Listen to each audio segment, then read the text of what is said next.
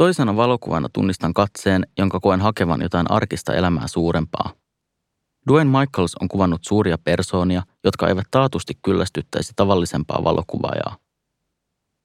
Kuitenkin muotokuvan keskeisin elementti, toisen ihmisen kasvot, näyttävät olevan sinällään poikkeuksellisen pienessä osassa suurimmassa osassa Michaelsin kuvatuotantoa.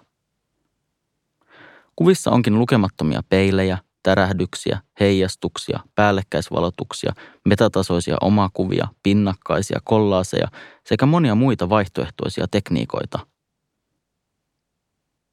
Kuvien perusteella tuntuu siltä, että arkinen ja näkyvä todellisuus ei ole se, mikä kiinnosti Michaelsia.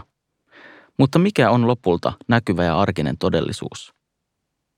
Vaikka kuvat eivät minulle näytä sitä, ne vievät elokuvalliseen ja hahmojen kautta muodostuvaan maailmaan – siihen ulottuvuuteen, joka näyttää arkisuuden sijasta mahdollisen kokemuksen arjen takana.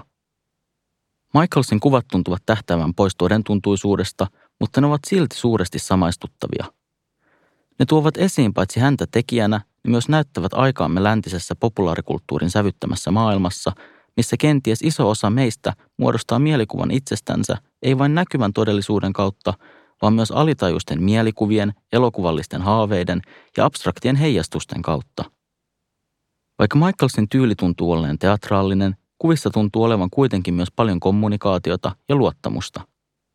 Hänen kanssaan ihmiset ovat saaneet tuoda itsensä tai hahmon itsestään esille. Tähän hahmoon Michaels on vastannut myös itse kuvataiteilijana jotain henkilökohtaista ja sanatonta, sillä kaikissa kuvissa tuntuu olevan tunteellisesti jotain kovin samaistuttavaa. Tämän vuoksi kuvat tuntuvat tasapainoiselta tanssilta ja leikiltä, jossa kuvattava on ehkä saanut unohtaa liiallisen vakavuuden ja sen sijasta muistaa. Olemme paljon enemmän muutakin kuin vain oman itsemme mielikuva. Itseään täten ei välttämättä tarvitse ottaa aina liian vakavasti.